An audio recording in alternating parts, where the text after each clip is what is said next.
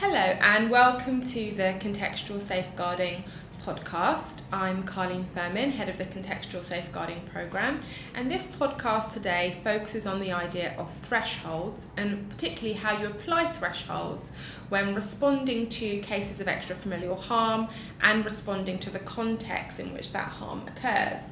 We're going to be focusing on work done in the London Borough of Hackney, and in particular, their Hackney Wellbeing Framework, which is a document pr- that provides some context to how this work has been undertaken in the borough. I'm joined for this podcast by Sarah Wright, Director of Children and Families in the London Borough of Hackney, and Lisa Aldridge, Head of Safeguarding and Learning in the London Borough of Hackney. Hello, Lisa and Sarah. Hello, Hi, Carly. Okay, so in terms of a background to this uh, podcast, um, threshold and the idea of threshold, and I say that in inverted commas, is important for thinking about a contextual safeguarding approach. Uh, we know historically that cases of extrafamilial harm have often been viewed as not reaching a so called threshold for support from social care on the grounds that the harm was not occurring within the family, and particularly when the family appeared protective at the point of a referral into children's services. In addition to this, the context in which that harm occurs, so peer groups, schools, neighbourhood settings, online and social media platforms, are not contexts that would reach any threshold for statutory intervention. Indeed, they are not a context that would normally be considered at the point of referral. They may be considered um, as a context in which antisocial behaviour would be happening from a community safety perspective, but it's really the family context at the focus for children's services. So, when developing a contextual safeguarding approach locally, areas need to be considering two things. Firstly, how do they apply uh, the idea of threshold to children and families impacted by extrafamilial harm? If the harm is significant, will that child and family receive support from statutory services, or does the family also need to be a concern for that to happen? And secondly, uh, what is their threshold for initiating an assessment or further investigation or discussion about a context? After all, we can't be assessing every single bus stop where there may have been a fight or every single school where there may have been a high number of exclusions. So, at what point would a context reach a threshold where we might be concerned enough that we would do an assessment or consider that some action may be required or discussion need to occur at multi-agency level in order to safeguard the welfare of children and young people. So it's of no surprise, therefore, that when developing a contextual safeguarding approach in Hackney, this has been a central conversation. Um, recently, Hackney have finalised uh, their revised wellbeing framework, which is available on the Contextual Safeguarding website in our implementation toolkit, uh, which you can see alongside this podcast. And Sarah and Lisa have joined me today to share with listeners uh, their thoughts on what it's been like to develop the document in Hackney, what it means for them, and what their ambitions are for taking it forward. So, before we talk about the work that's been undertaken, I think it would help for you all to understand what the Hackney Wellbeing Framework is, as everyone's document like this will differ, and it's important for you to know where Hackney was coming from when they set about this journey. So, Lisa, Sarah, uh, are you able to give us an overview of what the Hackney Wellbeing Framework is? Yeah, I mean, I can um, try to answer that question. Um, so, the Hackney Wellbeing Framework is something that we've had in place for about 10 years, probably a, bit, a little bit longer um, than that. Um, it is our kind of guide to matching um, need with services. What we've consciously tried to do always in Hackney is uh, is resist the idea of a threshold document. So it's not either in or out, but it's looking at a range of factors across a whole framework um, to try and determine what the right level of intervention um, is for a child and family. So that's where we started. It is a partnership document and it is what um, a lot of organisations would call a threshold document. I think we've just kind of played around the language over over years, but it is really it's our guide to um, looking at a range of indicators rather than a checklist and, and making a professional judgment about what level of intervention, whether it's universal, what we call universal plus, which a lot of people would call early help, or a statutory intervention. Um, and it's, it's the basis on which we have conversations across the network when a child is referred into um, children's social care or into other services about whether we're getting the right level of intervention for that child. Thank you. Lisa, did you want to add anything? Yeah, I think just to say in relation to um, the Hackney Wellbeing Framework, so I guess it was opportune time to think about how we um, thought about extrafamilial harm within the framework while at a point where we needed to refresh the document anyway. Um, and I guess it might be helpful just to say that in terms of the, the universal, universal targeted plus and complex, universal would generally be where things are going pretty well, things are good, so that's what good would generally look like. Um, universal plus or targeted, where would be where there have been some additional need identified and some sort of support or intervention. And the complex and high risk category, um, meaning that there needs to be either a multi-agency or a statutory plan. So those divisions don't necessarily relate to a tier of service provision, but an indicator of need that needs to be responded to across the partnership. Great, thank you. And so, in terms of moving towards the revisions that you just referenced, can you give us a sense of what this new document looks like? General overview. Yeah, so um, what we've done is we've, from the old Hackney Wellbeing framework, we've separated out what we identified to be individual characteristics or behaviours that we could see for individual children, um, from their experiences and context within their families or their peer groups or, locations. Previously, those indicators of extrafamilial harm were in there, but they were sometimes conflated and mixed together. So it was quite difficult to see what was something that was related to the individual child as opposed to something related to their context. So we've separated out those factors. Um, and it's a document that continues along the same lines of thinking about um, a child's health and well-being, um, emotional well-being, um, education, family, etc. Um, as you can see across the, the top of the framework as well. There was quite a lot of work that took place to um, come together to get a shared understanding of what the framework would should look like it was quite an interesting journey to go on. Um, when we engaged with um, practitioners at the front door, multi-agency partners, members of the project team, heads of service, everyone had a slightly different idea about what it should look like and what should sit where, and whether it should be more prescriptive or whether the design and outlay um, should be focused on the needs of practitioners or should it be focused on what would make sense from a policy perspective? So we had to do a lot of work to really engage practitioners across the partnership to think about what would be useful for them when they're looking at this document and using it to make informed decisions about next steps. Mm. And I think that's probably an important point, is something about the benefits of going on that journey together, both across the partnership and with practitioners and managers across the whole range of services, that that became a space for debate mm. and, and um, discussion and really trying to give some more substance to what we mean by extra-familial risk and how we rate the level of harm associated with extra-familial risk. So I think, um, you know, one of the things that I think we'd say very strongly to local areas that are thinking about adopting this approach would be to go on that journey together. Don't just take something that somebody else has done, but use it as a way of having that debate and having that discussion and helping people to really fix these things in their heads mm. as they go.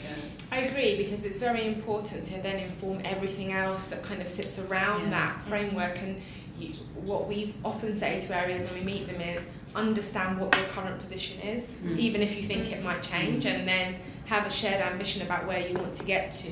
But it's very important to get a sense of does everyone share the same yeah. understanding when it comes to extra familial harm? Yeah. Does senior leadership yeah. share the same understanding, and are we all working?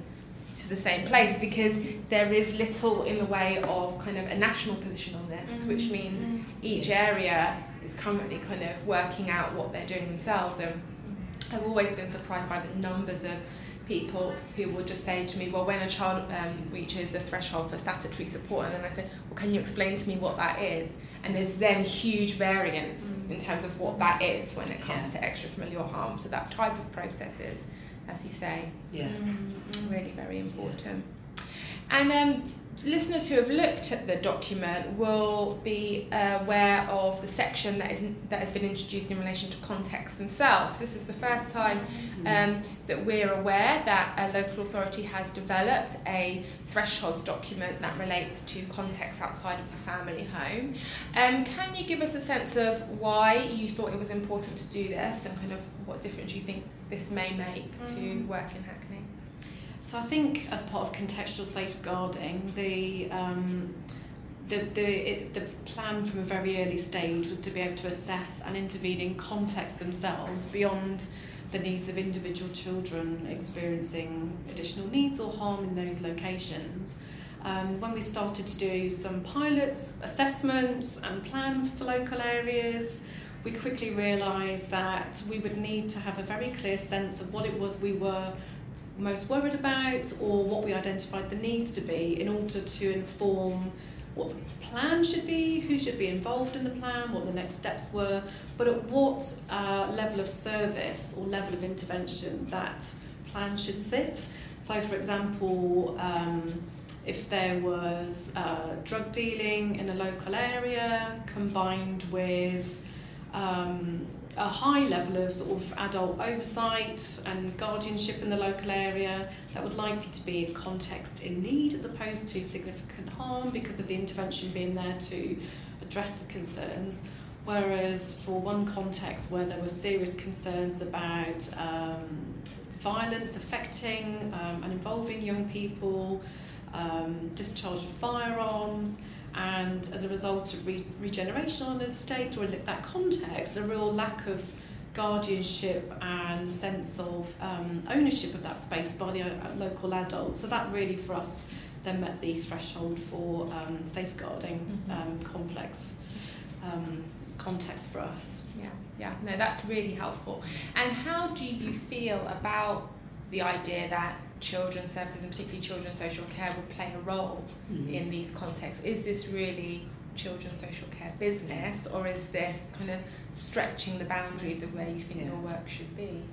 So I think um, I certainly see that as still an area that we are feeling our way through.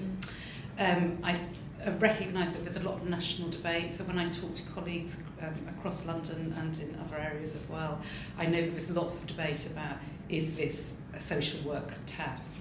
I think to my mind, where I'm settling at the moment, is thinking that if it's significant harm or risk of significant harm, then there needs to be a safeguarding response. And I think you know, as we are at the moment nationally, um, social work is, is where that is located. So it may not be that the social work practitioners need to do all of the interventions, but there needs to be some oversight and somebody holding responsibility for ensuring that there are appropriate interventions to try and affect change where there's significant harm. Um, and I can't see where else that would be located. Um, I think there's a real challenge about capacity for local authorities uh, around that. Um, I think we're feeling that. Um, and I think there's also a challenge about how you um, mobilise resources to affect change in an environment where we're still not yet very sure what it is that affects change mm-hmm. in those mm-hmm. situations. Mm-hmm. Um, but I think that's a journey that all of us are on together, and I think it's something that we can't just shy away from. Um, and you know, I think it's actually a really interesting learning space that we should be embracing rather than avoiding. So I think that's where we are at the moment. Yeah, yeah, it's great. I think I think that's really clearly explains it, and I do think thinking about that coordinating role is Mm. is really important. Um, and what this does, obviously, is it frames some of these issues as safeguarding issues, not just as crime and disorder issues. Um, and from a kind of strategic perspective, Yeah. that's really important to understand because while we may have policy frameworks that say these things are safeguarding issues, Yes. when the kind of context in which they occur don't sit anywhere within a safeguarding agenda, it makes it very difficult to implement that Yeah. national policy. Yeah. And I think I, I think what I see um, certainly the context framework that we've developed it, it's an early iteration. I'm sure Yes. it will change over time, Yeah. but it does give more substance to what it is that we're talking about. So it becomes a document that we can use to have some of those conversations with partner agencies mm. and get people engaged and get people to recognise why we're concerned about a particular context and what their role might be mm. in addressing that. Yeah. So I think it, it's just helpful to have those frameworks, isn't Yeah. it? To have a bit more substance, a bit more meat on the bone, understand what we're all talking about Yeah. a bit Yeah. better.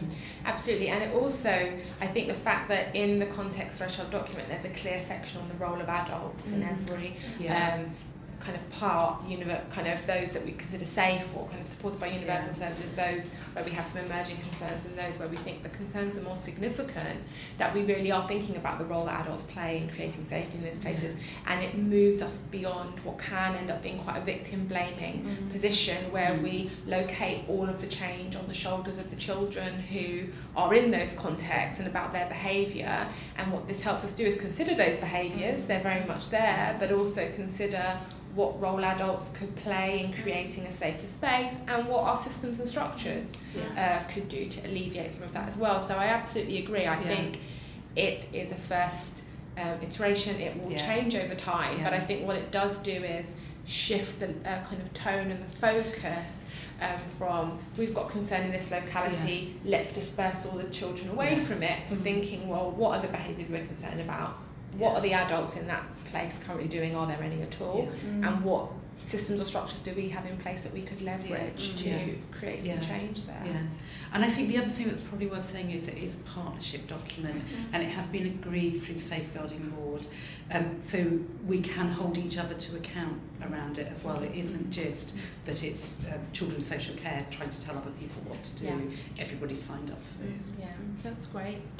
Um, so, what roles do you think, um, if other areas wanted to take this forward, what roles do you think need to be played by senior leaders and by practitioners? I mean, you've alluded to some of the Mm. kind of consultation Yeah. that you went through to develop the document, but do you think there are any kind of key things that people want to play in mind in terms of uh, senior leadership and practitioner level engagement? Um, I think you're right. I think we've probably touched on quite a lot of that. I do think it's engagement right across rather than senior leaders telling people what to do. You have to have those conversations and listen to frontline practitioners about the dilemmas and the challenges that they face with this and be prepared to then take those on board and try and find some ways to navigate through some of those challenges, but also to um, to hold the risk. Because I think one of the things that I pick up strongly from practitioners that the, is that some of this work takes us into areas where we're holding very high levels of risk without those kind of evidence-based interventions that we have with children and families. So, you know, practitioners sometimes feeling um, very anxious about the risk that they're holding. So I think leaders need to be able to really say to practitioners, we're holding this risk with you, we're all on this journey together. This isn't just about us telling you that you need to do something and then holding you to account um, for it. So I, I think, yeah, uh, I think really important. And I think the other thing um, that's probably coming to focus for me a little bit is that we're having so many debates about which way to go on this that we could spend a lot of time debating which way to go. And sometimes as senior leaders you just need to say well we're going to do it this way mm-hmm. but we're coming with you this isn't you know an imposition but it's a decision. We're setting some boundaries around this. This is our expectation. Mm-hmm. So at some points we have to be prepared to both listen to people and Mm. open up that debate but also take some decisions about Yeah. the direction of travel Yeah, I think that's right, and I think kind of when you pulled that document together, Lisa, kind of setting out where we'd got Mm. to with threshold, I thought that was really a good example of that, where there'd been lots of discussion, Yeah. lots of deliberation, and then a clear position on this is the document, this is kind of how we're interpreting Yeah. it, these are the challenges we recognise, and I think Yeah. that really helps. yeah I think there's da- the ch- the dilemmas around you know whether around threshold versus skill set has been a very sort of live and active discussion around well it might reach threshold but who's got the right skills to intervene in this Mm. particular context Mm. or with this particular issue um, so I think that was something we needed to sort of work through together with um, our leaders and practitioners as well. Um, but ultimately coming down to thinking about that threshold is the, the, the you know the decision making, um, that's what decisions are based upon, but thinking about the multi agency plan in terms of the skill set. So while there might be, as I said, Mm. a social worker leading and coordinating the plan with multi agency partners, um, we're fortunate to have a strong um, youth work early help service that might actually be leading a lot of the direct work with individuals or peers, um, whilst other multi-agency partners are taking key lead roles in um, locations and contexts. Mm.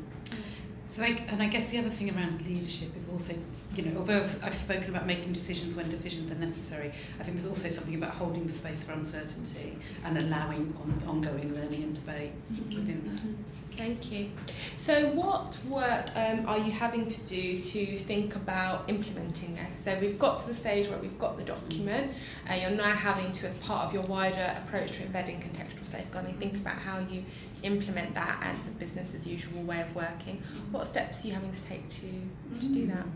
Um, so, firstly, sharing internally. So we've launched it internally across children and families and taken the document round to various forums that there's an opportunity for managers and practitioners to hear directly what the purpose and thinking around the document is rather than looking at it as just a, a paper document to engage in some of those discussions.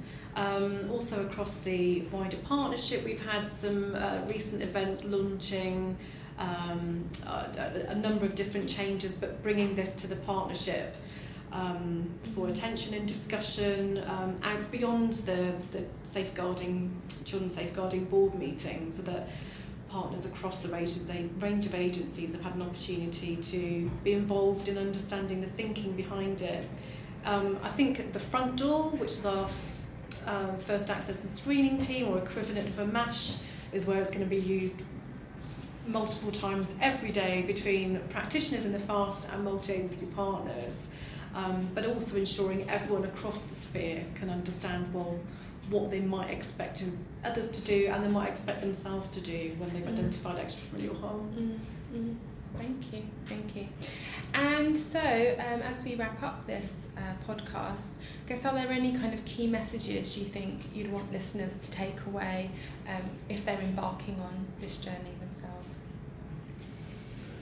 I, I mean, I think I'd sort of reiterate maybe what we said earlier about doing this not in isolation, but making sure that you engage practitioners, managers, leaders across um, the partnership in developing um, anything like this, and to keep it open as well. So, although you know we've got to a point where this is now our published position and we've had it printed up, and you know, so this is a version of it. Um, just always entering this into this in a way that um, allow some openness to change over time and debate and learning. Thank you. Lisa, Sarah, thank you very much. Thank you, Colleen. Thank you.